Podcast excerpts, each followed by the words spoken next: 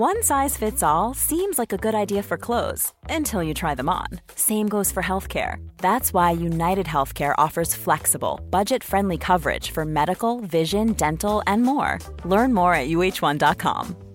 You should celebrate yourself every day, but some days you should celebrate with jewelry. Whether you want to commemorate an unforgettable moment or just bring some added sparkle to your collection, Blue Nile can offer you expert guidance and a wide assortment of jewelry of the highest quality at the best price. Go to BlueNile.com today and experience the ease and convenience of shopping Blue Nile, the original online jeweler since 1999. That's BlueNile.com. BlueNile.com. Support Wrestle Talk. Give us a subscribe. Hey everybody, I'm John Cena. Hey, it's professional wrestler Colt Boom Boom Cabana. Hey, I'm Double J Jeff Jarrett. This is Rich Swann. Matt Riddle, the King of Bros. Support Wrestle Talk. Support Wrestle Talk. Support Wrestle Talk. Do it, bro. Support Ari. Support Luke. Support Wrestle Talk. Support Wrestle Talk. Home of Luke Owen. Whatever Wrestle Talk is and whoever Luke Owen is, support the Raven. Nevermore.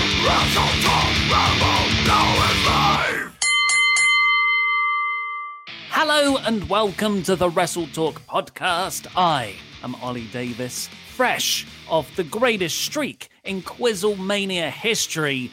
Move aside, Luke, with your three wins back to back. Enter Ollie with the six straight losses. And I'm joined by Luke Owen. Hello, Swaff Nation, and a hello to you, Oliver Davis. How are you feeling, man? Yeah, I just keep thinking about Mantor. I thought Mantar might be a big part of your thoughts and stuff at the moment because if it hadn't been for Mantar, you wouldn't have come last. Yeah. Yeah, I'm aware of that. Yeah. I mean, th- there are many things that I didn't get right. No, but the the, the Mantar thing, it was the confidence in which you said it that I, that really does feel like that was your undoing. Yeah, it was the I, I went Mantor or Mantar. How do you say Mantar? Mantar, like I a minotaur. Mantor. You don't say a minotaur. I oh, do maybe you do actually. minotaur. Yeah, maybe you do. I think maybe it's a north-south conflict again. Hmm. Uh, I yeah. So when, when that came up, I just because I saw the giant Gonzalez picture, and my mind just went, "Well, that's Manitor," and I just wrote it down. I did not think because I was like, "It's so obvious." Yeah. As soon as I said it out loud, I realized it wasn't Mantor. Oh God! Oh, it was rough. One point away from not coming last. Yeah.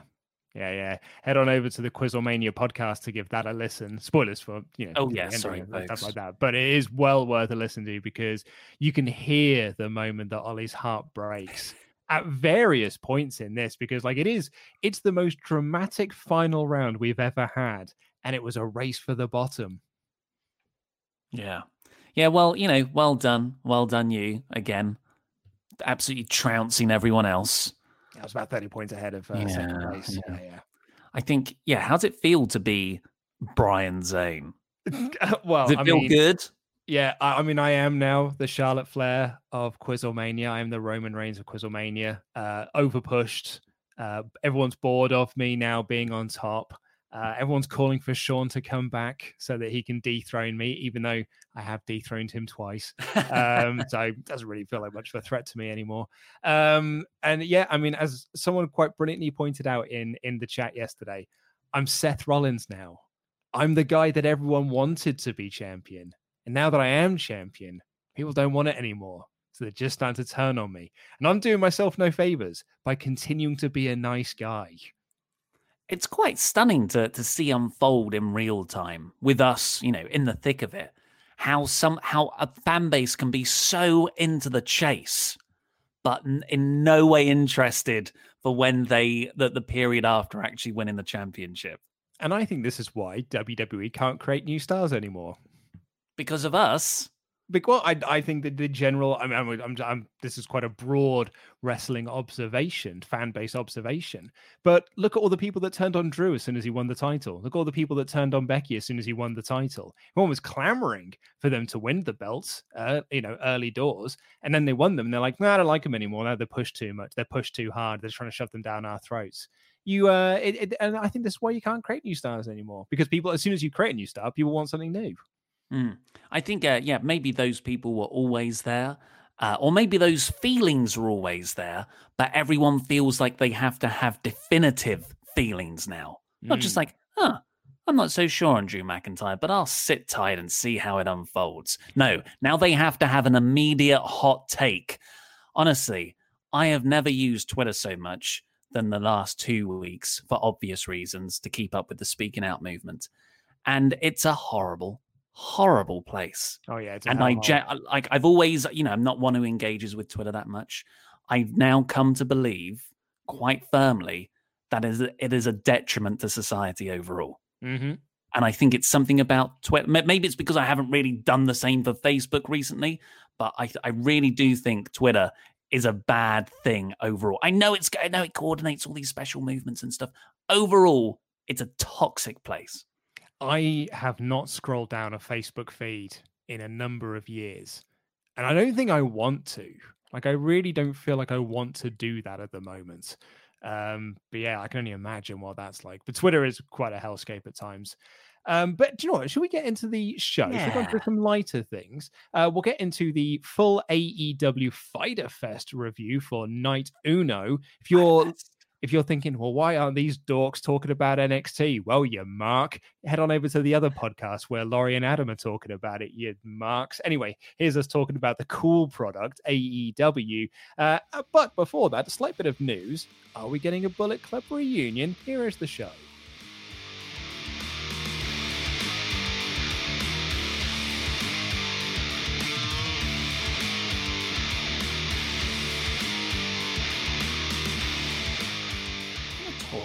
A very interesting tweet that I've already seen one person reply to. Can't wait to see the speculative headlines on this one, which is Karl Anderson, the released back in mid April member of the OC, along with Luke Gallows, Gallows and Anderson, formerly of New Japan, formerly of the Bullet Club. Earlier this week, they were confirmed, reportedly confirmed, to have signed with Impact Wrestling in a deal that includes them also being able to work for New Japan when that is available to do so. And here I see on July the 1st, yesterday at 6 6:50 p.m. Shortly before Fighter Fest, a photo of Gallows, Anderson, and the Young Bucks in what seems to be a hotel room slash conference center room. And it wasn't just Karl Anderson that tweeted it. The Bucks uh, account also tweeted out this same photo as well. So, speculation and mania run wild. It's a these are two free agents. I would have assumed that the impact deal that they signed earlier this week in, in on Monday apparently would have meant they cannot wrestle for other North American promotions. However, that wasn't really how Impact were doing things before lockdown. They were actually mm. being very open, saying, you know, come and work for us, and you can still wrestle for Ring of Honor, wrestle for AEW, wrestle for New Japan. It's more the other promotions' problems that they don't want their wrestlers appearing for other promotions in North America. So, could we see the first ever AEW Impact and New Japan tag team here? I, I think it's completely possible. Like, I think that it is certainly not without question that we will see the Good Brothers, uh, Doc Gallows, and Karl Anderson in AEW at some point because, like, the connections are just there. Like, you know, let's be honest, this photo was tweeted out to work the bu- work the marks, and look at us as marks here getting worked. And that's fine. That's kind of a wonderful attitude to take, really. Like, you know, they put this up so that we can get excited and start speculating. So let's get excited and speculate away. Um, and I think we could certainly see Good Brothers in AEW as well as Impact. It depends on really how long they're going to be in Impact for. Like, are they signing with them full time? Is it just for a certain number of shows? Is it just until the restrictions are lifted and they can go over to New Japan? We don't really know what the the sort of the, the the deals are that are in place for them. Yeah, I think right now it would be it wouldn't be a shrewd business move to lock yourself up for a multi-year deal unless you're with WWE in which that seems to be the only style of contract they offer multi-years. For everyone else, even before lockdown, the aim of the game was to play all of these major promotions off each other to increase your own worth.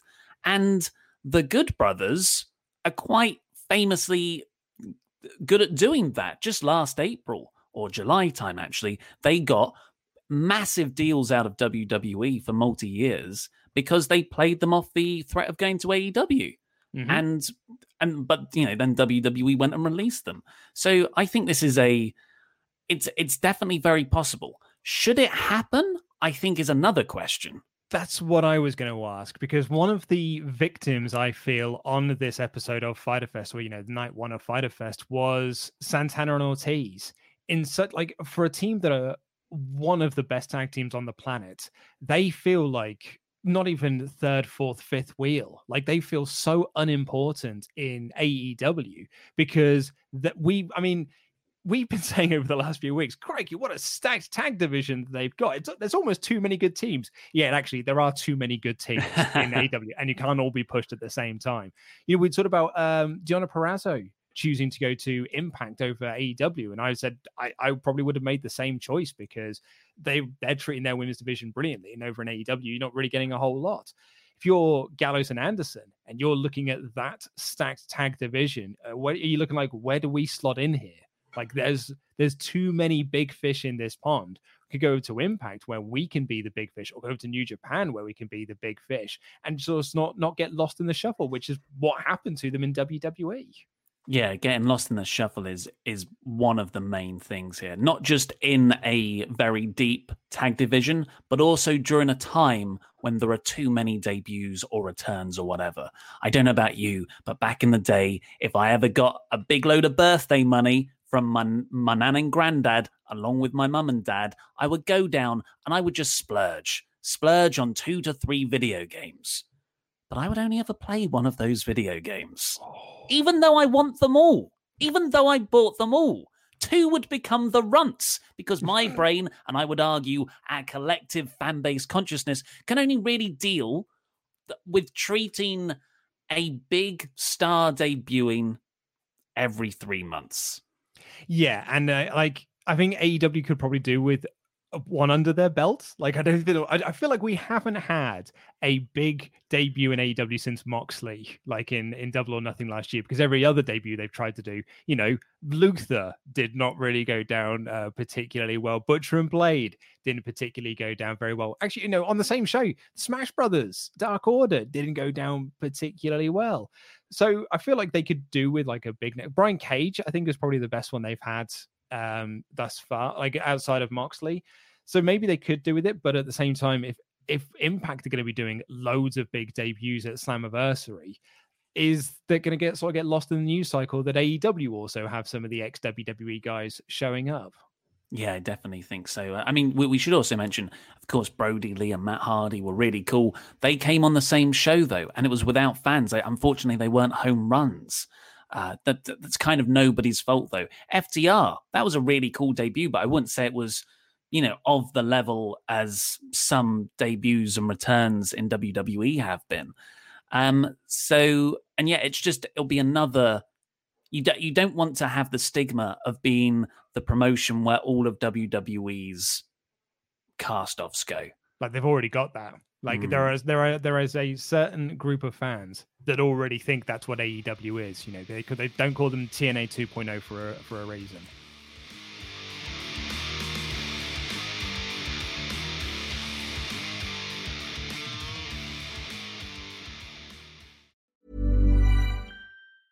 Mom deserves the best, and there's no better place to shop for Mother's Day than Whole Foods Market. They're your destination for unbeatable savings, from premium gifts to show-stopping flowers and irresistible desserts. Start by saving 33% with Prime on all body care and candles. Then get a 15-stem bunch of tulips for just $9.99 each with Prime. Round out Mom's menu with festive rosé, irresistible berry chantilly cake, and more special treats. Come celebrate Mother's Day at Whole Foods Market. Hi, this is Craig Robinson from Ways to Win, and support for this podcast comes from Invesco QQQ, the official ETF of the NCAA. The future isn't scary. Not realizing its potential, however, could be. Just like on the recruiting trail, I've seen potential come in many forms as a coach. Learn more at Invesco.com slash QQQ. Let's rethink possibility. Invesco Distributors, Inc. When you're ready to pop the question, the last thing you want to do is second guess the ring. At Bluenile.com, you can design a one-of-a-kind ring with the ease and convenience of shopping online. Choose your diamond and setting. When you find the one, you'll get it delivered right to your door. Go to Bluenile.com and use promo code LISTEN to get $50 off your purchase of $500 or more. That's code LISTEN at Bluenile.com for $50 off your purchase. Bluenile.com code LISTEN. I'm Sandra, and I'm just the professional your small business was looking for. But you didn't hire me because you didn't use LinkedIn jobs. LinkedIn has professionals you can't find anywhere else, including those who aren't actively looking for a new job but might be open to the perfect role, like me. In a given month, over 70% of LinkedIn users don't visit other leading job sites. So if you're not looking on LinkedIn, you'll miss out on great candidates like Sandra. Start hiring professionals like a professional. Post your free job on linkedin.com/people today. Do you like quizzes? Do you like wrestling? Do you like watching self professed experts in their fields being exposed as dangerous frauds? Then you'll love Quizzlemania, brought to you by Parts Fun Known, the team behind acclaimed wrestling RPG No Rolls Barred. Join us every week as four wrestling pundits pit their knowledge against each other in a cerebral wrangle for prizes, glory, and a bit of good old fashioned escapism. Enjoy the videos live every Wednesday on Parts Fun Known's YouTube channel or subscribe right now to have them beamed straight to your mobile device. Quizzlemania, it's the showcase of the immorons.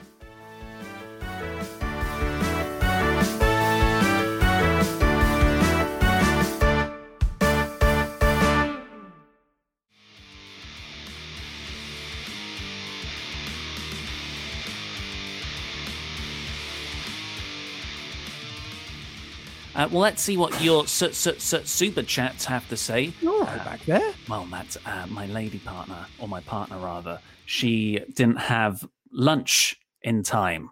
So she's preparing lunch right now, aren't you? Yeah, she is. And she's making too much noise, isn't she? Yes. I'm only kidding. She dropped some scissors. Are you okay? Well, it's good. She's okay. It sounded bigger than scissors. It sounded like she dropped a whole like bag, you know, rack from the oven. She's attention seeking. Don't don't play into it. Um, uh, yeah, so getting your super chats throughout the show. We will get to every single one of them on the subject of the Bullet Club. Uh, we should should point out actually as well that the Young Bucks and Gallows and Anderson were featured in that photo, that tweeted out image. But it's not like they're the only Bullet Club members who have emerged in AEW. Cody Rhodes, Kenny Omega, Hangman Page. Anyone else? Uh, I think that's it for now. Yeah, I mean, Bullet Club's a big faction. There's lots of them. Hmm. Uh, but you know, that's there's there's already five Bullet Club members there, so it it would be exciting to see how they interweave their shared history, as Omega is so often very good at booking. So Jobber JJ496 says, feel like Cody matches need months of build for it to work. Storyline made sense for Dustin to run out, but the last two Cody matches are slightly overbooked. Yeah, I mean, you said this in your review, and I suppose we'll get into it uh, when we get to the, the main portion of the show. But yeah, I thought the first half of the show was way better than the second half. And the, I mean, the Cody Hager match was the match I wasn't particularly invested in. I think it's the weakest TNT title match they've had so far. and as arguably the one that's had the most build. Mm. Um, so yeah, so it, it, didn't didn't really work for me that match. I'll just read this out as well because I've seen it. Josh de Dominic's best Hager match ever. Cody can't have a bad match. I mean, it might be Hager's best match in AEW. Although, I mean, I know the some people didn't like it, but I really enjoyed the um, the empty arena match he had with Moxley. I really liked the pay per view match against Dustin Rhodes. Yeah, totally. I thought that was really, matches. really fun. Yeah, I think he's had good matches. Um, Dylan from Cork. If the OC go to AEW, I hope we get to see a Karl Anderson singles run. Yes, please. P.S. Sorry for missing the quiz last night. I was a bit ill, and me and A- Ashleen are saving money for our new apartment. Jam that jam. Well, best of luck to you. luck, Hope you're yeah. feeling better. Um, yes, this is. I, ca- I just can't believe how. Well, no, I can totally believe why Karl Anderson didn't get more singles matches and pushes in WWE, but he is a phenomenal singles wrestler. Go back and watching him. It must have been like the 2016 G1 Yeah. tournament. Oh my god, he is so good. Yeah, absolutely. It, it sucks that he was just given that tag role. You know, he had singles matches, but can you name a singles match that was like more than five minutes? Like it Mm. wasn't a proper singles run. But yeah, I'd, I'd love to see him get a singles run. the the the, the Bullet Club, OC, sorry, the OC are kind of they're not. I, I'm never like super into their matches, even their New Japan ones that I've seen. It was not like I was crazy into them, but I'm very much into their charisma and their presence, and you know their Gallows especially is a lot more physically imposing than a lot of the tag division, I would argue. So I think they would be they they could give a nice, almost sports entertainmenty feel to that tag division to balance out the very wrestling focused or lucha focused parts of it. Um, but but yeah, overall, I, I'm not I'm not crazy excited about them potentially going there.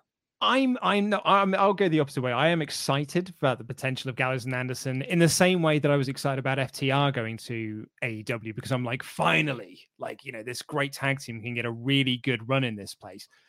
But at the same time, I am also looking at what is an incredibly stacked division and what happened to you know Santana and Ortiz that like I have no idea why they lost on this show. Like, I get it because you're trying to push the Hardy thing, but like, there's way more mileage in pushing Santana and Ortiz at the moment than there is Private Party with with Matt Hardy. So yeah, like, so I'm looking at Santana and Ortiz being like, man, maybe it's too stacked of a division at this point.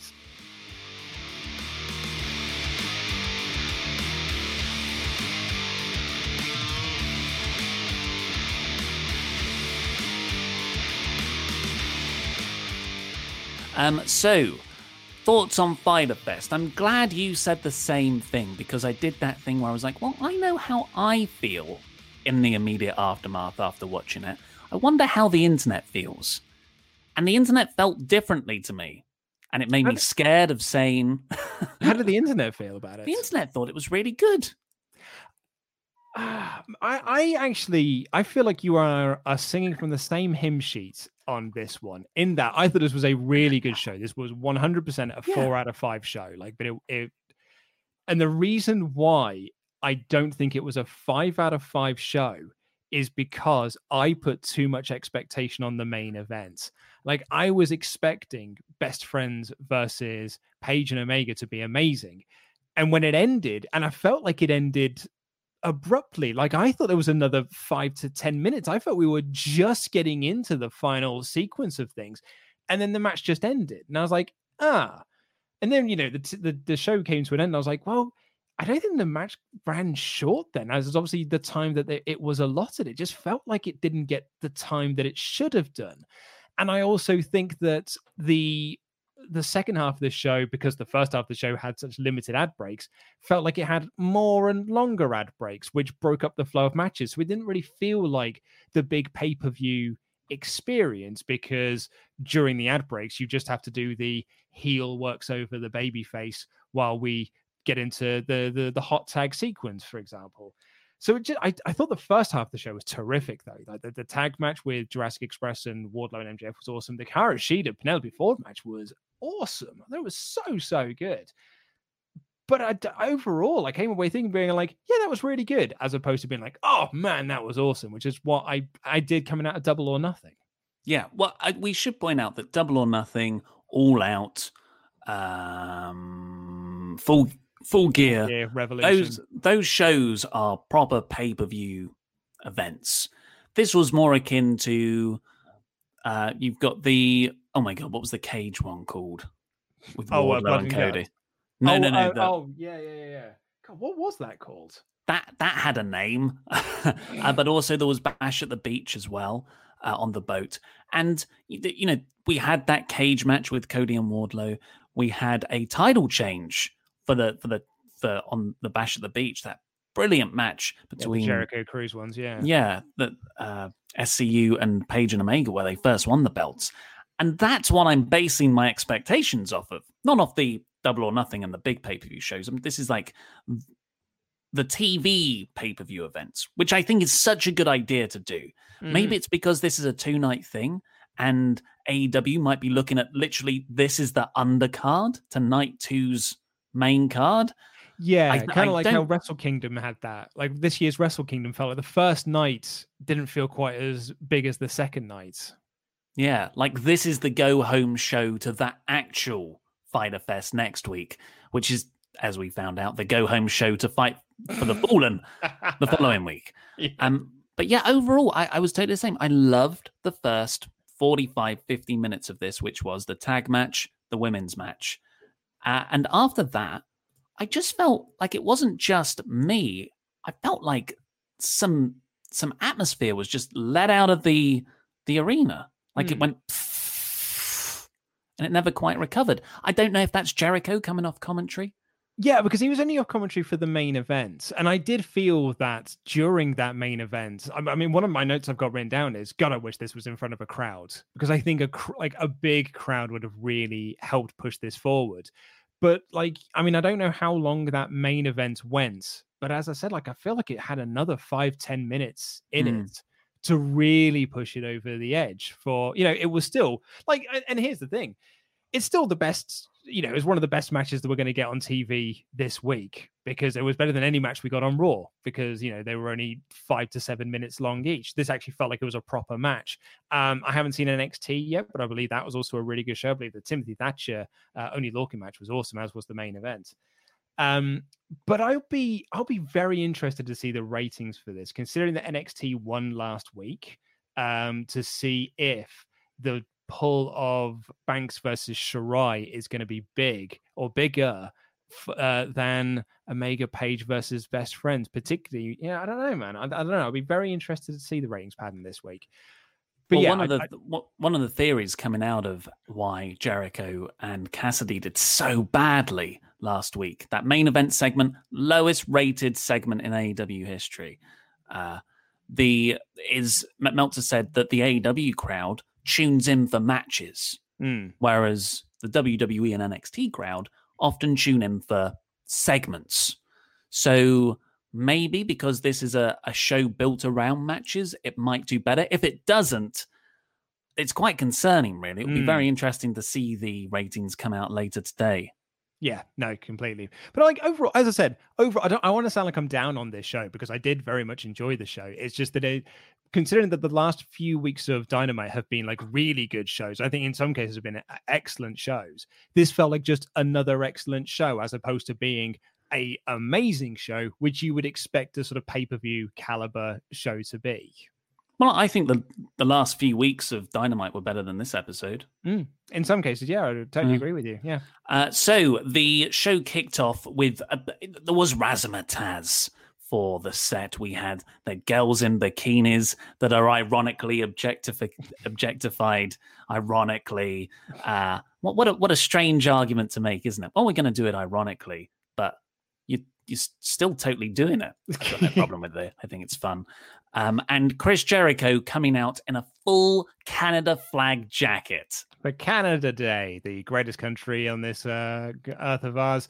And he looked awesome. Loved the Canada jacket. He brought up Canada Day so much throughout this show. What a wonderfully proud Canadian he is. still the best color commentator working today. Uh, Yeah. It's a shame he's not on it more. It's a shame he was taken off after his Orange Cassidy brawl. I would have loved for him to have called the main event because he, he really, like, a Jericho on commentary is probably the same as 2,000 people in the stadium. He's very loud. yeah. Uh, but the opening match was MJF and Wardlow versus Luchasaurus and Jungle Boy. MJF cut an excellent promo to kick this off. Yeah, absolutely. Saying I'm tired of beating these guys. Like, and, and he was like kind of making fun. I felt like he was making fun of you, um, uh, calling his feud with uh, Jungle Boy the eternal feud. Uh, I felt like I was like, oh, he's taking a shot at Ollie Davis here. Um, and he's you know, talking about how the, uh, uh, Luchasaurus is an idiot and Jack Perry is just spending all of his dad's money. He had an amazing tweet uh, the other way where he was just like, people are saying that, you know, I'm white privileged, but he was born into loads of money. I wasn't. You know, I've, I've worked to get to where where I am. Um, he, you know, he's got a, the other one's got a doctorate, and he's wasting it by doing a stupid dinosaur gimmick. It was amazing, amazing stuff. And then said, "We're in a wait, we're in a ratings war, so you book MJF in a match." Oh, I think it was amazing. Is that the first time anyone in this whole fiasco has ever acknowledged publicly it is a ratings war. I think possibly, yeah. Because both sides are always like, no, we're just going to do our thing. They're going to do their thing. This, this was very cathartic to hear MJF say. I thought, yeah, it was a great promo to get over MJF. But I, I, I feel like, well, I thought I felt like I had sort of gotten over shoot style promos. I used to live for shoot promos any little bit of realism in a you know when John Cena would tease a heel turn by literally te- like turning his heel, I'd be like, you know, I think it's just from wanting the CM Punk pipe bomb promo. I just I just want that high again. It's like that's my first heroin high. Yeah, and podcast ruined everything, man. Yeah, like podcast killed the shoot interview industry. And I think that has also then killed shoot interviews on TV. Social media's ruined everything, man. Yeah, because and, and, there's been so many, and you're like, well, it's a work shoot promo. No one's really, you know, mm. I I, I appreciate the effort for realism, but um, this this promo, the way, the sort of balance he got from deep cuts and kayfabe, I thought was perfect. Yeah, and it made it it reawakened that that sort of drama hungry gossip mongering part of me that I, I miss. Do you know the worst part it, of me? Do you know why I think it might have worked for you? And it's the same reason why I think the Taz uh, sort of almost shootish promo that he cut later on in the show worked is because it's tied into the character and story. It's mm. not just mm. shoot for the sake of shoot. It's not just saying things because, like, oh, you might have read this in the dirt sheets. It's all tied into MJF's character and the story that he's telling with Jungle Boy. And the same with Taz. Like Taz's comments, you could say, like, oh man, Taz shoots on WWE. But really, it was like, now Taz was cutting a promo on Jon Moxley, the character, as a character to put over Brian Cage, the character, and the story that these characters are doing. So I think it, you can do it in a really smart way like that. Yeah, I never thought of that. I, you're probably right. That's why the punk one works so well. Yeah, because totally. it was all story. Um, but yeah, that this it was followed by an absolutely terrific, really fun, oh, fast-paced match. So good. And you know, this was the only match of the night that didn't get the ad break. And I think mm. sometimes it really shows how much those ad breaks can hurt the flow of a match because this just flowed and flowed and flowed and it was so so good. Jericho not showing up about Godzilla movies and then getting into an argument with Tony Schiavone about whether or not Luchasaurus is Mothra or Ghidorah really really tickled me. Uh, and then when they did like they did the quadruple down and then Jungle Boy and MJF kip up at the same time, and then Luchasaurus and Wardlow kip up at the same time. Like I was on the edge of my seat for this. And we got the big Canadian destroyer spot. Happy Canada Day for Chris Jericho. I just thought it was so, so great. And I loved the finish. Yeah, so the finish was well, Marko Stunt had already tried to get involved, but Wardlow was having none of that. Used him as a human torpedo against Jungle Boy. But then MJF goes to use the diamond ring on uh was it Luchasaurus? Luchasaurus, yeah. yeah. And Luchasaurus ducks and MJF just just about stops himself from hitting Wardlow. MJF's like, "What are you doing, you stupid Wardlow? You should have held him more." And Luchasaurus kicks MJF's arm into Wardlow, knocking him out with the diamond ring. Such a protected weapon. And then uh, Jurassic Express hit a move that I haven't written down for the win. They, like they had to do loads of moves on him. Like they were really trying to put a like keep Wardlow protected in all of this. Like they had to the, the choke slam. He basically sat straight up on this. They had to hit a series of moves after the diamond ring shot to get him to stay down. Which I, I as I said, I, I loved that finish. Loved the way they were trying to protect Wardlow. In the same in the cage match with Cody. Like you know, Cody he, Wardlow lost that match because of that diamond ring again. His two losses have both come from that diamond ring and MJF um, on Twitter posted up saying like, "Well, I'm, i still haven't been pinned or defeated in AEW." So it, yeah. it, it, keeps that going as well. I I loved this match, absolutely loved it. Yeah, because it's it's so good in the moment. It's coming off a really good tangled rivalry between all four men. You know, mm. it's a, I often think MJF versus Jungle Boy is the big story here, but we're getting a pretty decent Wardlow Luchasaurus rivalry as well. And it's also really good in perpetuity in that these four guys, if they keep on this level and, and rate of growth, they're the future of the company. Completely. Very yeah. exciting stuff. Really, Love- really fun way to open the show. Um, then, I hope you like puppies. Jerry Lawler is probably going out of his mind. Different kind of puppies, mate. Different kind of puppies, Jerry. because we're going to get a puppy battle royal next week.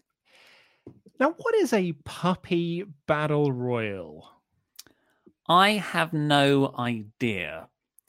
I would only speculate that it is dogs, baby dogs, trying to push each other out of a wrestling ring hmm. over the top rope.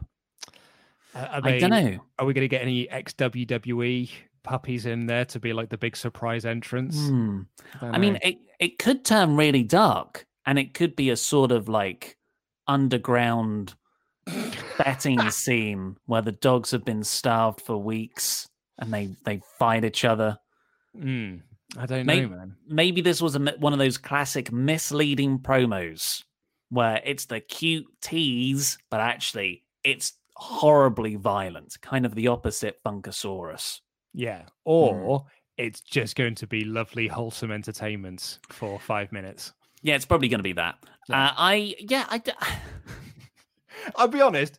I didn't see it coming. Like, yes. you know, when we we do our wild 2020 prediction video, like when we did that back in December last year, like if you'd have said on that video, I think that AEW are going to have a battle royal with puppies, I'd have been like, I mean, that's the wildest prediction you probably could have given.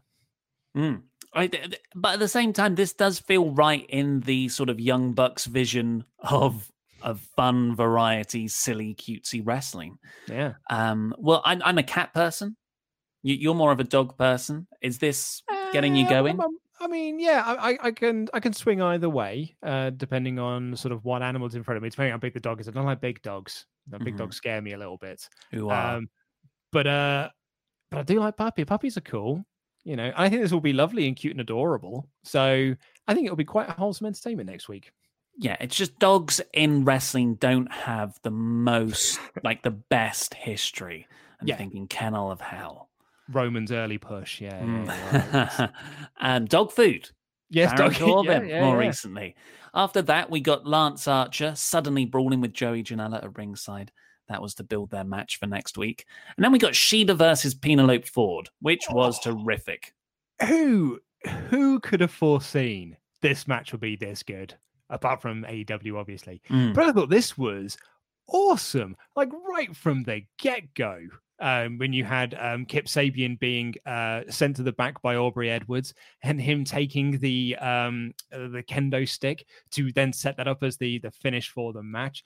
I mean, like my notes here are just like, wow, Ford is really good. Like she's come on leaps and bounds since signing with AEW. I think she was really great in this match. Then like, damn, Shida's so so good. Shida's great, and I think she's bringing the best out of out of Ford here. I thought this match was wicked, and there's some amazing near falls that I really bought into. Yeah, she does great. That's nothing new. I'm not going to go over how fantastic she is yet again. She's my favorite. Um, but the the thing I was struck by was Penelope Ford because a lot of the sort of discussion and reviews around this has been Al Ford's kind of just getting this because Statlander and other people are injured, uh, Britt Baker as well. So AEW have kind of found themselves at a loss for a women's division, and it's it made me forget that she was actually coming out of All In, one of the people I was most into. Mm. She was a big part of the Joey Janela, uh, Joey Janela Hangman Page match, the one where uh, Joey Ryan returned at the end with the with the penis druids. Yeah, and Pen- Penelope Ford with a sort of somersaults and gymnastic movements and acrobats. She was so so cool, and she did a few hardcore spots too. I kind of forgot all that, but here she is as a as a heel, not as a babyface like she was there, doing all the same kind of very impressive, typically babyface, overly athletic, flippy spots, but she does it in a way that's obnoxious. Mm. So it actually comes off heelish. And that I think that's incredibly difficult to do, to do something that's so visually impressive and make people boo you still. I think that stands for her facial reactions as yeah. well. Like she sells really, really well. And she gets across her character in her facial reactions and the way that she carries herself to the ring and carries herself around the ring, particularly around some of those near falls, man. Like, uh, and uh, what a genius little moment they had of this as well, where you had she goes out the ring to grab the belt, which distracts Edwards. Kip Sabian appears from nowhere, the kendo stick. Shida pops the kendo stick out of his hand. It feels like it's in the air for about five minutes, catches it, hits Kip Sabian with that. It's like, hey, big baby face thing. But then Penelope gets the roll up. You're like, and then like that was a great near fall, and like the stunner near fall as well. Uh, and then Ford hits um sorry, Shida hits two two running knees and the Falcon Arrow for another near fall, and then has to hit that third running knee to get the final victory. I thought it was brilliant. The ad break slowed the ad breaks slowed the pace down, but God, I thought it was great. Really good stuff. Shida looked great. Ford looked great. What more can you ask for? Very, very good stuff. Home Argument run. for match of the night, really. Yeah, totally. Um, I really like the tag match as well, but this this probably did more for for people involved. Um, after that, we got Taz doing one of his sort of sports science bits, but this time there was an agenda to it. It wasn't yes. as objective as normal because he's going through Moxie's paradigm shift and he's just saying, "Yeah, it's a really dangerous move, but won't hurt Brian Cage. Yeah, I loved it. It's just like, yeah, you see the way that he locks that in. Won't be able to do that on Brian Cage. and then he, he hits the move. It's really good. Like it really affects people. Probably not Brian Cage though. Um, I, I, I thought this was amazing stuff. Taz and Brian Cage are the MVP and Bobby Lashley of AEW, and that's a that's a, that's a compliment because I love both acts. Yeah, and we were talking about this on Quizzlemania in the post show last night. I really do think there's an argument to put the belt on Cage with Taz mm. as manager. I really do think there's an argument for it. We'll agree to disagree there. Uh, so next up, unfortunately, that's kind of that was all really good. That was a really good episode. And then for me, Fyter Fest just kind of leveled out a bit, really. Yeah. In in a sort of uh, way. And that was started by Cody Rhodes taking on Jake Hager for the TNT title, a match that has had some build, but unfortunately, people and myself just aren't into Jake Hager in the way they need to be for this match to have worked. Yeah. Uh, because I don't think anyone thought Jake was winning. That's a huge part of the drama with Cody's matches. And he, I, yeah, I don't really I'm I'm more into his wife than I am into Jake as, as a character, as a heel. Yeah. Um, and there was like, you know, some shenanigans that was well overbooked by then. But I really I, I liked the, the the main finish here. Not all of these, there's a lot of stuff with Arn Anderson in there, lots of stuff with the wife, and then Dustin ran out to to punch Hager. So like I wasn't into like a lot of that stuff, but I did like Hager getting on the head and arm choke and Cody rolling that into a pin because the way that they had filmed it did actually add quite a lot of confusion to this, which I thought sold Hager's reaction to it all the better from the way that they sort of filmed this.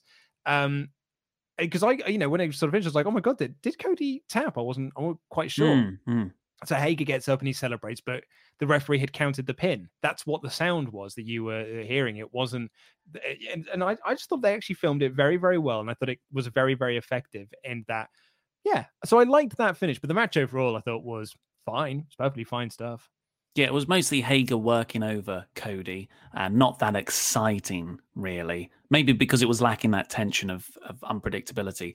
And yeah, I think that finish by itself, as the only bit of extra booking, would have made, oh, actually, you know, what a nice finish. But instead, there were a lot of steps that came before then that sort of undermined it, really, and made it overly cluttered. I, I, I think Cody looks at his matches because sometimes they work so well. Like, mm-hmm five star, my favorite match well. Um, and I think he approaches his character in his Nightmare Family kind of like how Grant Morrison booked Batman in his run in the comics, where he sort of it wasn't just Batman anymore; it was Batman Incorporated. You've got all these characters supporting him, and you kind of make up for stuff Batman can't do as a character by having all these other people. Mm. I think Cody looks at that in the Nightmare Family in a similar way because he's a big Grant Morrison fan, big comic book fan. But I th- I do as a bit of armchair psychology.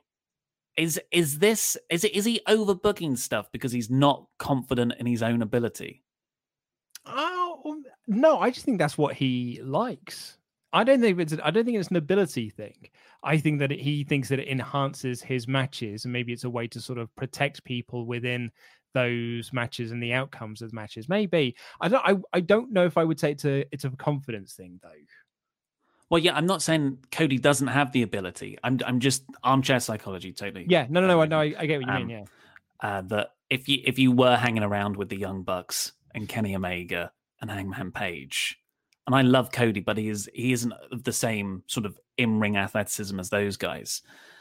Maybe you do be like, oh, I've got to lean on the blood. Then I've got mm. to lean on the run-ins. I don't I'm know. Not, I'm not. Yeah, I mean, you might be onto something. I don't know the man personally um, maybe you are onto something, but I feel it is more just that's the wrestling style that he likes. You know, we sort of about how the Young Bucks really likes mm. that the, the the the flippy style and the, the high spots. And Kenny's puppies. got his and puppies. Kenny's got his style, and Cody's is that 80s WCW uh, mentality. And uh, you know, and I, I, there's nothing wrong with that. It's worked really well for him in a lot of his matches. Uh, yeah, I would just I, I was really getting into his singles matches with the likes of Marq Quen and Jungle Boy, where stuff, there wasn't yeah. all of this stuff. Uh, so it was, yeah. Oh well, we'll see what happens. Uh, Darby Allin did a really cool little. When, when did he have this party? I, I, I, mean, I don't know. Uh, I'm hoping they were all socially distancing from each other. But yeah, he did a video package about not staying at home because, like, you know, he's been ordered by the AEW doctors to rest up. He's not medically cleared, but here he is doing skate uh, skate tricks while on fire. Mm. Um, and then doing backflips onto the skateboard and cheering with his mates who are filming it for what I assume will be a very cool YouTube video. that backflip onto a skateboard and then just going down the half pipe. Wow. Oh god, it's incredible! Like I mean, I'm I'm, I'm I'm I'm sound like I'm being facetious here when I talk about how it'd be a cool YouTube video. I think it'd be a well cool. Yeah, yeah, yeah. I'm, i mean, I'm the guy that like used to spend most of my I, I completed Tony Hawk's over and over again with everyone because I wanted to unlock everyone's video that you get from it. And I was the guy who would just sit there and watch all those videos because I think they're wicked. I used to buy skate videos back in sort of like VHSs. I used to buy back in sort of 2000, 2001. Yeah. After that, we got Private Party versus Proud and Powerful. And sorry for the plosives there. now, this, uh, off the back of the Hager Rhodes match, which I wasn't really into, I thought this this really was not it's uh, this I don't want to say it match. wasn't good. It was a buffer match. Yeah, it was a buffer match between the big TNT title match and the main event, and unfortunately, that's how it came across as mm. a buffer match. It was there to just, you know, quite like what you would do to sort of like calm the crowds down after the previous big match to then get them excited again for the the main event. It didn't go particularly long. A lot of it was ad break and it was just the heels working over the baby faces in that ad break. Some shenanigans at the end with Matt Hardy stopping them using the slapjack, and then they hit the gin and juice for the win. Ortiz nearly broke it up, but I, I was just Santana got beat by Matt Hardy on TV. And I figured, like, okay, so they've lost to Hardy here so that they can get the win at the pay per view. Then they've just lost to the pay per view. So, like, yeah, not a. I, I really felt bad for Santana and Ortiz. like I was talking to Louis about this earlier. He was like, "Who have they pissed off?" Hmm. And I was like, "I was like, I don't think they've pissed off anyone. It's just they're a victim of such a huge tag division that, and not everyone could be pushed at the same time." But yeah, I thought I felt really, I thought it sucked for Santana and Ortiz. Really, Yeah, I, I feel the same. It wasn't.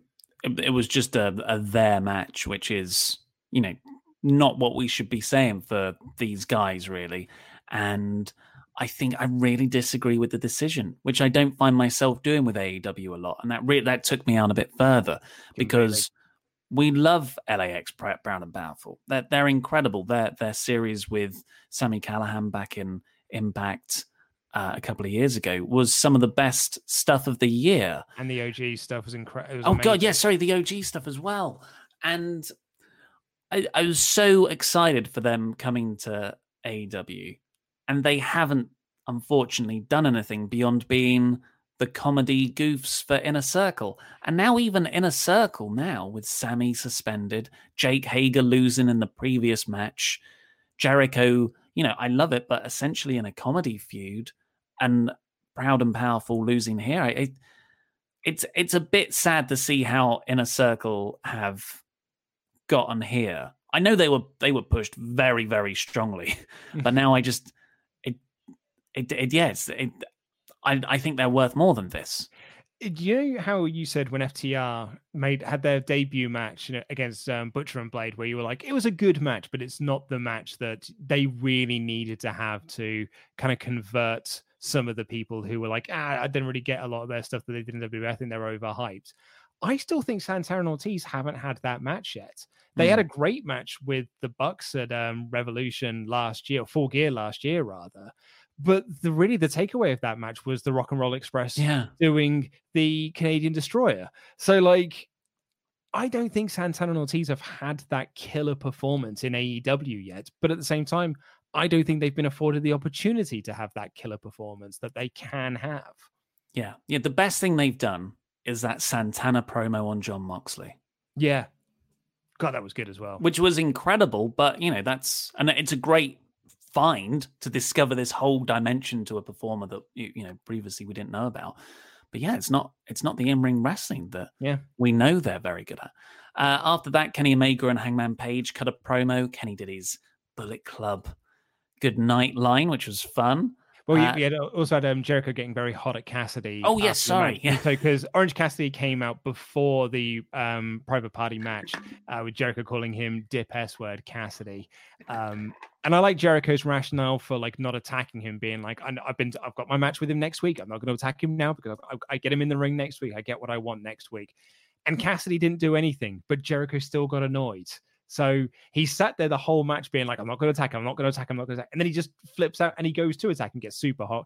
Cassidy just gets up and effectively walks away. He accomplished exactly what he wanted to do.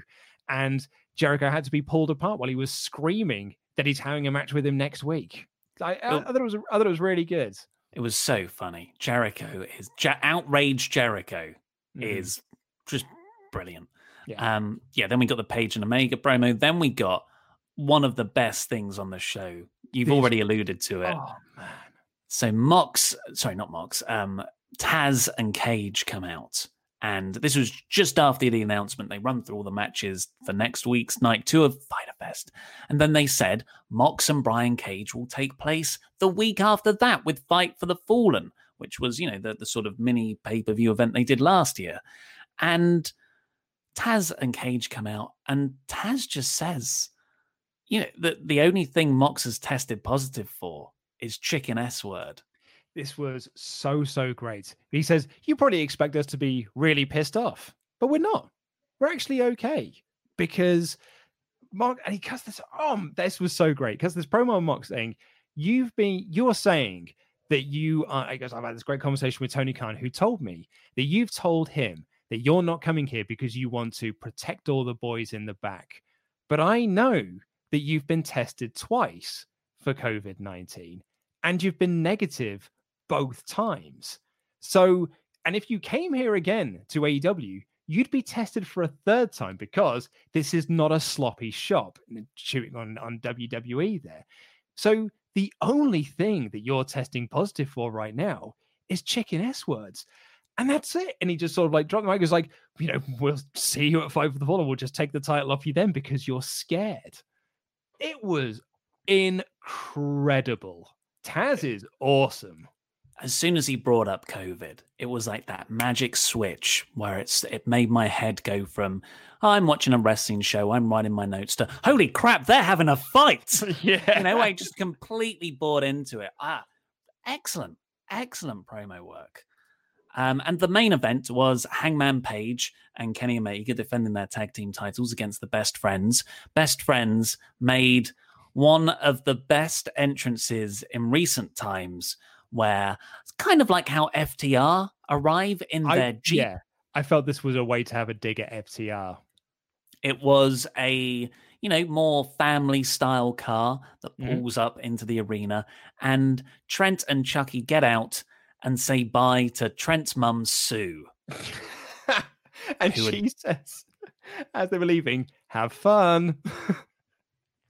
it was it was such and then like Page and Omega come out separately, separate entrance music, very professional, holding the titles. Just a really, really effective, subtle way to get over that professional wrestlers versus friend wrestlers dynamic.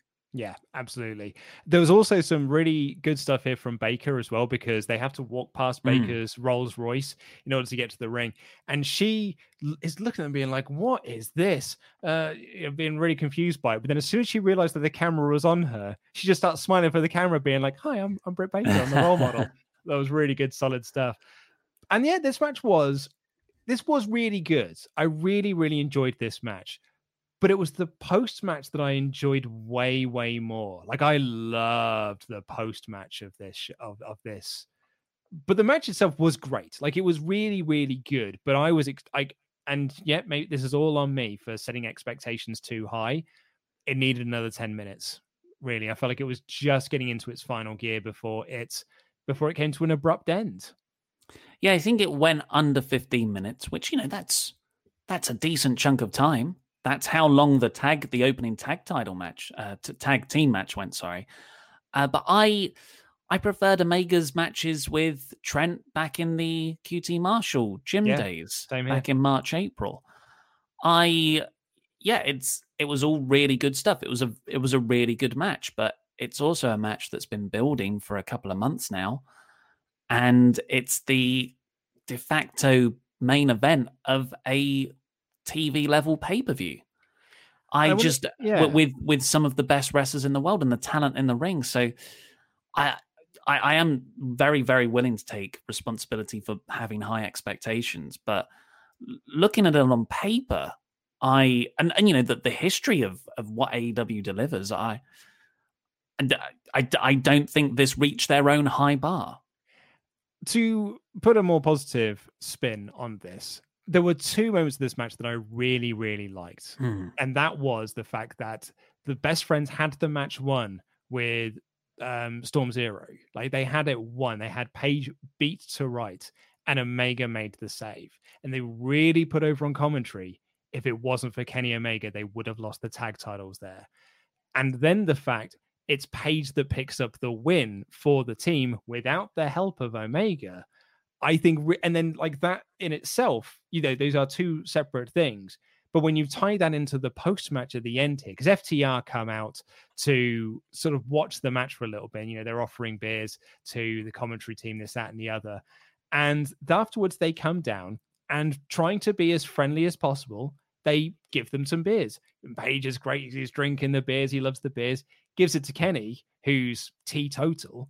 And so Kenny is just, you know, like, you know, thank you very much. Click the drinks, but I'm just going to pour this drink out. And why I love this is that FTR likely know that he's teetotal, right? And so they gave it to him to be a dick. But you could also make the argument that we're new around here. We didn't know that. And you've just poured out that beer, which is incredibly disrespectful. And so ca- there's so many levels that it sort of works on. And then the Bucks come down to make the save. And the final shot of this show was the Young Bucks pulling back Kenny Omega from shouting with FTR and Hangman Page on the side of FTR shouting at Kenny Omega for being disrespectful. Oh. And you tie that into those spots I talked about in the match. That's why I loved this post match. I loved the post match way more than I did the actual match because we're getting back into what we were loving earlier this year, which is that the problems between Omega and Page. It's so beautifully told for a wrestling storyline. It's it's absolutely phenomenal. The Omega stuff, yeah, I guess FTR. It's that brilliant sort of out clause that you could it could totally be a ploy to start a fight with someone where yeah. you knock over someone's, you know, you just bump into someone in a pub and then you go, all right, mate, what are you doing? You know, like yeah. they started the fight, but really you did because you were looking for it. But at the same time, it's a bit rude, Kenny. Yeah, these exactly, guys right? gave you a drink. There are there are there are different ways. I, I would have either gone, oh, thank you so much. I don't drink. That's probably what I would have done. If I didn't want to offend them, I, I would have done, oh, thank you. And then I would have just held it and not swigged, maybe put it down. And then maybe I would have said, no, no, no, give it to give it to Hangman Page. He loves booze. Yeah. He should have two. So I'm just. Mm-hmm. I'm a bit like, Kenny, man, I get But- you're a teetotal person, and that's great. But you're But a what- dick here. Well, that's but that's why I think Kenny, in Kenny's mind, about like we are way, you know, fantasy booking this, but in Kenny's mind, he knows that FTR know that he's teetotal and have Mm. given it to him to be a dick. So he's just pouring it out to be like, guys, you know that I don't drink. Yeah. So I'm just going to pour this out to show you that I know that you know. But also, as you said, you could look at it from another side, being like, they just didn't know, mate. They didn't know that you were teetotal, and you were very rude in pouring out that drink. Fifty Shades of Grey and then some. This is great storytelling. Um, yeah, so overall, I, I gave it a four out of five. You know, Ollie hates this episode, but I was I went in thinking it was going to be closer to five out of five. Yeah. You know, I, so I woke up this morning with like that already in my head, to be honest, with being like, man, what a stacked card. I cannot wait to watch Mm. this show. This is going to be awesome. And at the end of it, I was like, yeah, it was a four out of five show, a, a predictably solid episode of Dynamite. But, you know, the, the, you have lofty expectations. And sometimes those lofty expectations are set by you, the viewer. Sometimes they're set by the promotion.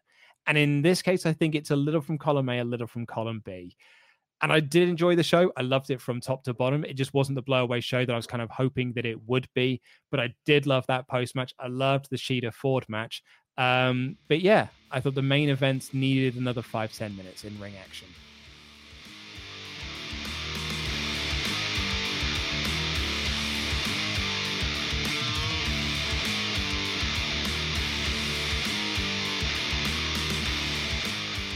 Yeah, well, let's see what you guys thought on the su- su- su- super chats. Thank you very much to our moderators, Mod Mother Jenna up in the chat, and everyone else helping her.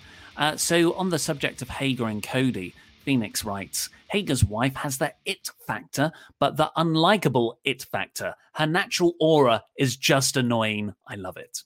I love that she is the uncrowned Miss America. Like Yes. that's a, that's a really great gimmick. Uh, Jake Hager is rock hard, says he is rock hard. He is rock hard. Is this a new nickname? I think this is a new nickname. Yeah, It's very good.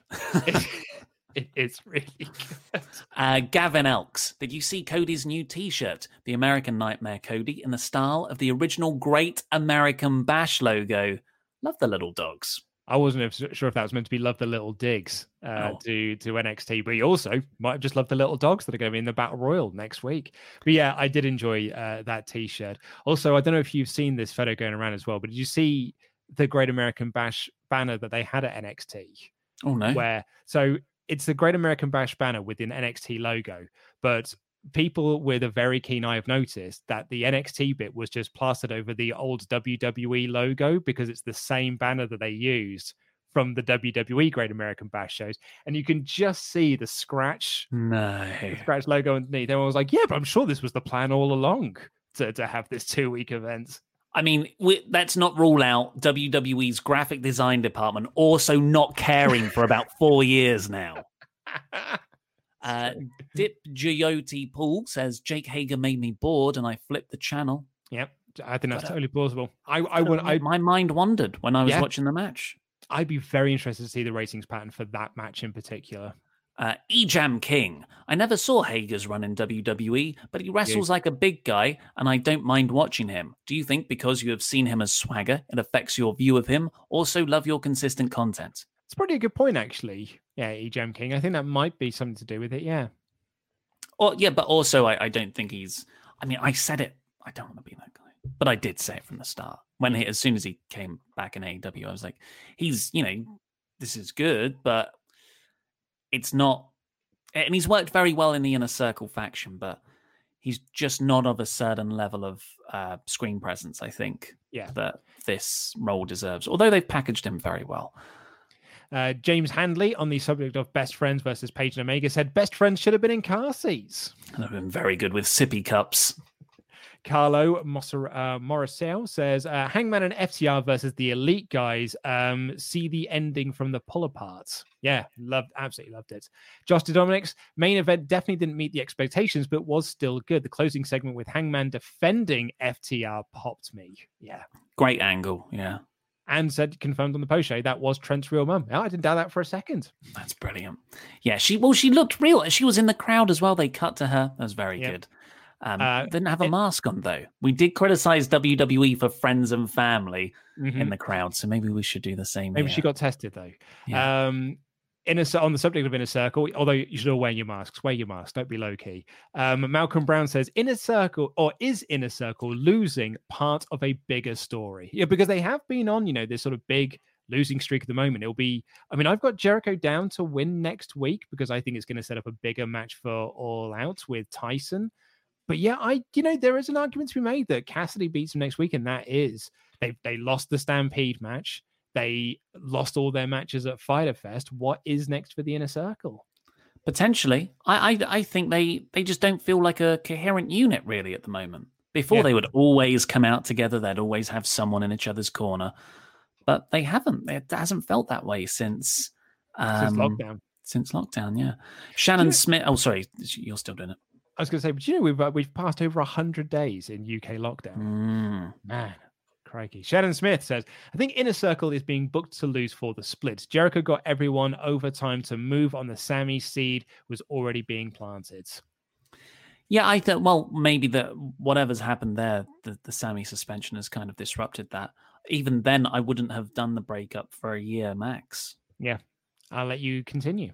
AW Miscellaneous Phoenix, thank you very much for your generous super chat. That opening tag match blew me the frick away. The amount of stuff they did that could have been so easy to screw up kept me on the edge of my seat. Plus, I'm so sold on Wardlow. He comes off as unstoppable. Yeah, I mean, I was quite a cynical man when Wardlow first, uh, when he had his first um, promo package for, was it on the first episode of Dynamite? I think it was All Out. Was it All Out? I can't remember. I knew it was early doors yeah. in, in AEW's lifespan, but us being like, oh man, you couldn't get Brian Cage, so you just got this guy instead, you know, being very snarky about it. But he's great. He's mm. really, really good. And a lot of people told us that at the time. So, you know, I'm going to doff my cap to those people and have some humble pie that I was very wrong. And they the AEW have booked him perfectly, just the right amount of glimpse about how yeah. great he is. Axe Adapter. I thought Penelope Ford wasn't that good last night. Her offense looked a bit half-assed, especially those forearms. Shida was awesome though, wish she had a better opponent. I'm going to disagree with that one. Yeah, I thought I thought her offense was you know, really, really good. Uh, Dylan from Cork, hey, MJF versus Heyman in a promo battle would be insane. Yeah, a lot of fun. Oh my god. Uh, Scott DeP, uh, did you notice that there weren't any tag ropes? Hmm, I did not notice that. Huh. Hmm. Because, you know, FTR were making a big point about them using the tag ropes and JR to, maybe it's just them that have the tag ropes. I don't know. Ah. Nick Ward really enjoyed the show, thoroughly entertained and looking forward to next week. Yeah, same here actually. Very good. Eddie Good, first super chat. First, I want to say I've been supporting you for years. Thank you. You guys are effing amazing. But did anyone notice Page put up the four during his promo? I didn't spot that. I'm sure loads of people in the comments have been sort of shouting at us for not picking up on that, but I didn't see that one. How? I think over four people have now teased the four on AEW. Yeah. We can't ha- remember that the fortune in in TNA, TNA was yeah. five people. Never liked that. No. Uh, still wrestling miss. Christopher Jazzcat, more New Japan content, please. Seen the N New Japan Cup? I haven't seen much of it yet, but uh, as we, we've talked about many times on this show, when we've done, when we have covered New Japan in the past, uh, people aren't interested. Unfortunately, the audience that we have here at Wrestle Talk um, aren't really into New Japan, um, so that that's why we don't, we don't cover it as much as as perhaps we'd like to. Aquante Hunter. This week's rating is going to be very interesting. Two real solid shows. Both main events were great, but we're missing something. Oh, that's interesting because I haven't seen anyone say that the Shirai Banks match was missing something. I was gonna, I'm gonna, well, I'm gonna try and watch it tomorrow. Mm. I, just, I haven't had not had the time to do it today. Um, but yeah, I'm gonna try and check it out tomorrow. I'll just do these last two. Seth amphetamines. Have either of you ever tried any psychedelics? Feel free not to comment. Just curious. Personally, no. I will say I will. I will feel free not to comment. Uh, Christopher Jazzcat will watch after I've seen AEW, but here's a fiver towards Luke's next Raven shout out. He's still the exalted one to me. damn it! Very good, Jazzcat. That Raven shout out was so funny. Of course. Was, uh, well, I was going to say Jazzcat was the man who was saying it was it was definitely going to be Raven as the exalted one so he'd called it he predicted it was going to be raven and then raven was in the crowd for that dark order match so he was straight there to be like i told you guys i told you guys it was raven um, um but, we got one from Gary Pierce over on wrestletalk.com forward slash support saying, Thanks for the consistently consistent content, guys. Jam that jam. Happy birthday, Chopper. Ah, oh, thank you. And yes, always happy birthday, Chopper.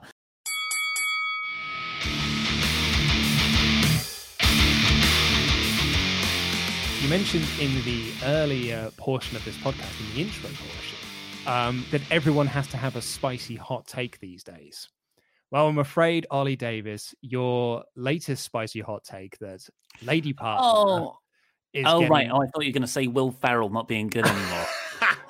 no, actually, looking at the comments on that video, I had a quick check. Some uh, Vinny Shui posted up a clip of uh, the Patreon podcast that we do, Wrestle Talk After Dark, where Ollie Davis had the big claim that Will Ferrell isn't funny anymore. Most people were very much in support of you because, like, the one comment that really stuck out to me was like, "This video is 15 years too late." Um, and yeah, a lot of people being like, he hasn't, he can't do sequels, uh, and he hasn't been funny for years. You know, hasn't been funny since Talladega Nights. Some people have said. Oh, I think that's harsh. I, I, I, do think 2010 was was the last good Will Ferrell vehicle. Indeed, yes, but unfortunately, no. I, more the the the the, uh, the decision to retire lady partner as a phrase. People have had thoughts. Oh, um, oh I mean, people have also had thoughts about the fact that we had the, the audacity to have a woman on this show. Hmm. Um, mm. We had a one star review left on the podcast. Oh, uh, wow. On, on iTunes uh, from Lee Frost 1980 underscore Lee. said, Gone downhill. Oh, uh, now gone woke. Oh, dear. Yeah, we're heading for broke, apparently. Yeah, that was uh, that was left on Saturday after we'd had Alex on this show. Uh, this one was left by 87 AMT, another one star review left on Friday. Long time listener, love the podcast, but seriously, stop worrying about offending anybody. Somebody being offended by the phrase lady partner is utterly ridiculous. She's a lady, she's your partner. Please don't go down this route. One star. It's remarkable. You know, we, we spend a lot of time in people's ears. And I do feel like we're all a big gang of mates. When people have come up to us at shows and stuff and said, Hey, I listened to a podcast. I listened to the podcast. I'm a member of the After Swafters or whatever, Pod Swafters. Immediately, I'm like, You're my favorite kind of fan because we can just click into that that thing because we share so much on here and i feel like people also give a lot back to us in, in their emails and correspondence so i you know i feel like we are a big group of mates i'm not i'm not sort of being insincere about this so so for someone to to say i'm not going to be your friend anymore. That's what i hear when they when they say i'm not going to listen to your thing anymore because you you you don't you you're going to retire this thing you say once a week maybe at best because you don't say the word lady partner or because you've got a friend who's a woman. I'm like ah i don't want you as my friend I, I, get, I, I get maybe yes i get maybe i'm overreacting with the whole lady partner thing but it's a it's a decision I've made. Exactly. It doesn't harm anyone either way. really Yeah. if you if you decide not to use the phrase or do. Uh, oliver drake emailed in to say i've been a pod sweater for many years now. I've really enjoyed wrestle talk as my primary source of wrestling podcasts. But over the past year my enjoyment of the podcast has slowly been diminishing. Uh, today where i feel like i've fallen out of love with wrestle talk. I stumbled upon it in uh, luke's early days and really enjoyed the reviews of magazine podcasts but feel wrestle talk has grown and added more presenters than the initial thing that got me into it has gradually been lost. The draw of the chemistry and banter between luke and ollie felt like listening to friends discuss wrestling.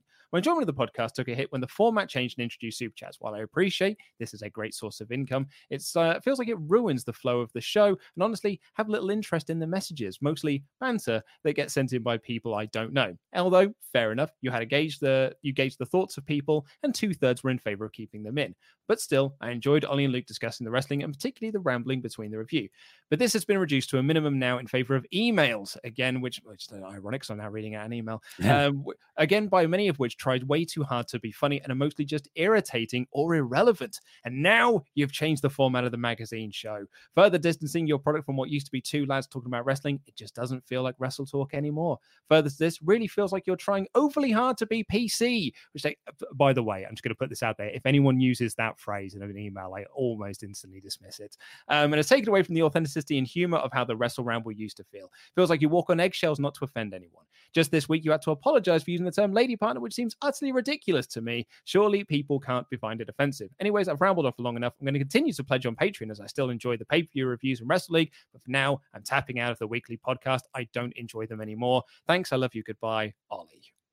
Oh well, it's yeah, it's it's a baffling thing for someone to be so complimentary and say I love you guys, and then at the end of it say, but I literally can't deal with you anymore. Uh, it's I, I yeah, I don't. Um, I guess I understand the mindset, but I do, unfortunately, Oliver, think it's quite an immature one, and you should probably take a.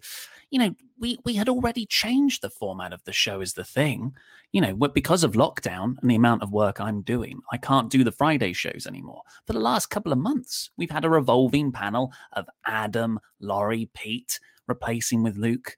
And, you know, it's not like Adam's been with us for ages.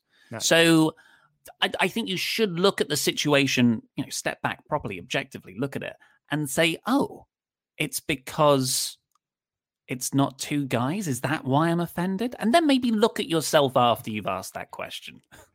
Uh, D- Dave had a very similar email as well. Uh, Marcelino complained about Alex being on the show um, because of a tweet that she made, um, the the F all men um, tweet, which like I, I I look guys. Alex said that during the heat of uh, the speed movement. I've I've spoken to Alex about it, and like she herself is, uh, you know, she. I mean, I, I, I won't put words into her mouth. Um, she said um, the tweet was "F men, not uh, F all men." It was in reference to men who are predators in wrestling. Um, so basically, what she was saying was "F predators." So if you don't agree, if you don't agree with that statement, I would again perhaps take a look at yourself. Well, I think that one's poorly worded because it does that you, you could lose the most important part of the thing there because it's not explicitly said. Yeah. Uh, but yeah, like you know, we had her on the show. You can see that that she's she she doesn't hate all men. It's quite obvious. It's just like you know, remember people are people. They're they're, they're complex, three dimensional things. Well, here's a more important email. This comes Mm. from Lucas. Uh, hope all is well with you and the entire Wrestle Talk family. Thanks for all you guys do and keep the Swaff Nation informed and entertained. Way to stay consistent, even from out of quarantine. Uh, you've mentioned on the Raw review that the Muppets uh, would bring you to Disney Plus. I've been home uh, with a five-year-old son and an 18-month-old daughter since they're being laid off due to Steve Carino. To calm my daughter down, I've got two options: either watching Ollie do the news or watch the Muppets. I was watching the Muppet Show. Disney I like how they're quite similar. yeah.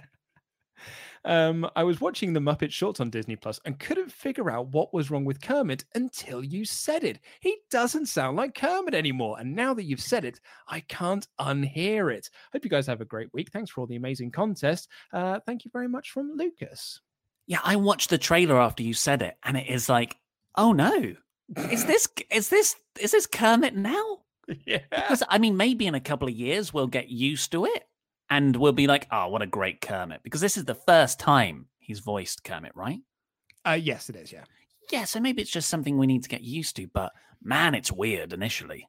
Oh, it is, yeah, and I, I, think it's. I mean, I funny enough, I dug out an old article that I wrote about this in 2012 after the Jason Segel Muppets movie came out, and Steve Whitmire was doing a lot of touring press um, as Kermit. I actually got to interview Kermit around this time um, and Miss Piggy. And like they were doing TV shows and stuff. And like I noticed there was a huge spike then of people being like, oh my God, that doesn't sound like Kermit at all. Like this new Kermit they've got is dreadful. And I had to point out, I was like, it's the same Kermit we've had since 1991. um, but I think the problem there was it was a new Fozzie. It was uh, Jacobson had taken over from Frank Oz. Frank Oz had retired from doing Muppet work. And I think it was because Miss Piggy didn't sound like Miss Piggy, it highlighted that Kermit didn't sound like wow. Jim Henson's Kermit. So, but it's it's a generational thing. Like you know, my my Kermit is Steve Whitmire. It's not Henson. Henson had you know pretty much given up on doing Kermit by the time that I was getting into the Muppets. So my my Kermit is Whitmire. So I think it's also a generational thing. There'll be kids who will watch these Muppets who will then go and watch the Steve Whitmire years and be like, "Who's this guy? That doesn't sound like Kermit." That sounds nothing like him. Uh, and I wanted to read out this email. I can't read out the whole thing uh, from Dale, but maybe I will do it down the, the lines. But I thought we would end on a really positive note um, because he said, uh, uh, over at the age of 14, I was diagnosed with severe depression, something that I dealt with on my own in a very unhealthy way. Like I just pretended I didn't have it and I felt down sometimes. It seemed to work until I flunked out of college in 2016, my first year, because I just didn't care about whether I succeeded or not. I just got a job, uh, so why should I care anyway, right? Well, it turns out me. I should have cared. The depression got worse, the job led nowhere, my new side order of anxiety arrived, and my social life crippled. One day until after Battlegrounds 2016, a video popped up from a very shouty man about the best moments of the pay per view. I got hooked, I stuck around. Over the years, you guys become an extended family to me, it seems, a group of the nicest people I've ever had the pleasure to know about. Ollie is one of the hardest working and deservedly successful people uh, because um, because of it people. His work ethic and drive to keep Wrestle Talk going, consistently changing, trying to better at the times uh, all the time is astounding to me. And his very human message when he addresses the speaking out issues really made it clear to everyone that this is a man and channel that cares truthfully for who uh, we are as a community. Luke's the type of man I ins- sorry, Luke is the type of man I inspire to be. I'm not reading emails, I would have thought. It's obvious mm. how much his wife means to him in a world that to me at least seems bleak about the prospect of honest to goodness love. I was wary when he joined. A lot of people were, but it took about a week and then he was just part of the furniture. He's the best number two. And when there's six of you, that is meant as a compliment. And then he's got lovely messages about Laurie, uh, Pete, and Andy. Um, he, he's got Andy is what, 24? Editor in chief? What? Come on, how did that happen? No, it's ridiculous. So um, I've passed your message on to everyone. Um, so thank you very much, Dale. That was a really, really lovely message to uh, to get in a very dark world we have at the moment. Hmm. But do you know what? That is all we've got time for on this show. Uh, yeah. Um, so Denise Salcedo, who you heard on Quizzlemania on Wednesday on the Quizzlemania podcast, is going to be joining me tomorrow for the magazine show, uh, which we're very, very excited about going through your Patreon mailbag questions. And then Pete and Andy will be back on Saturday for the SmackDown review. Take care. I love you. Goodbye.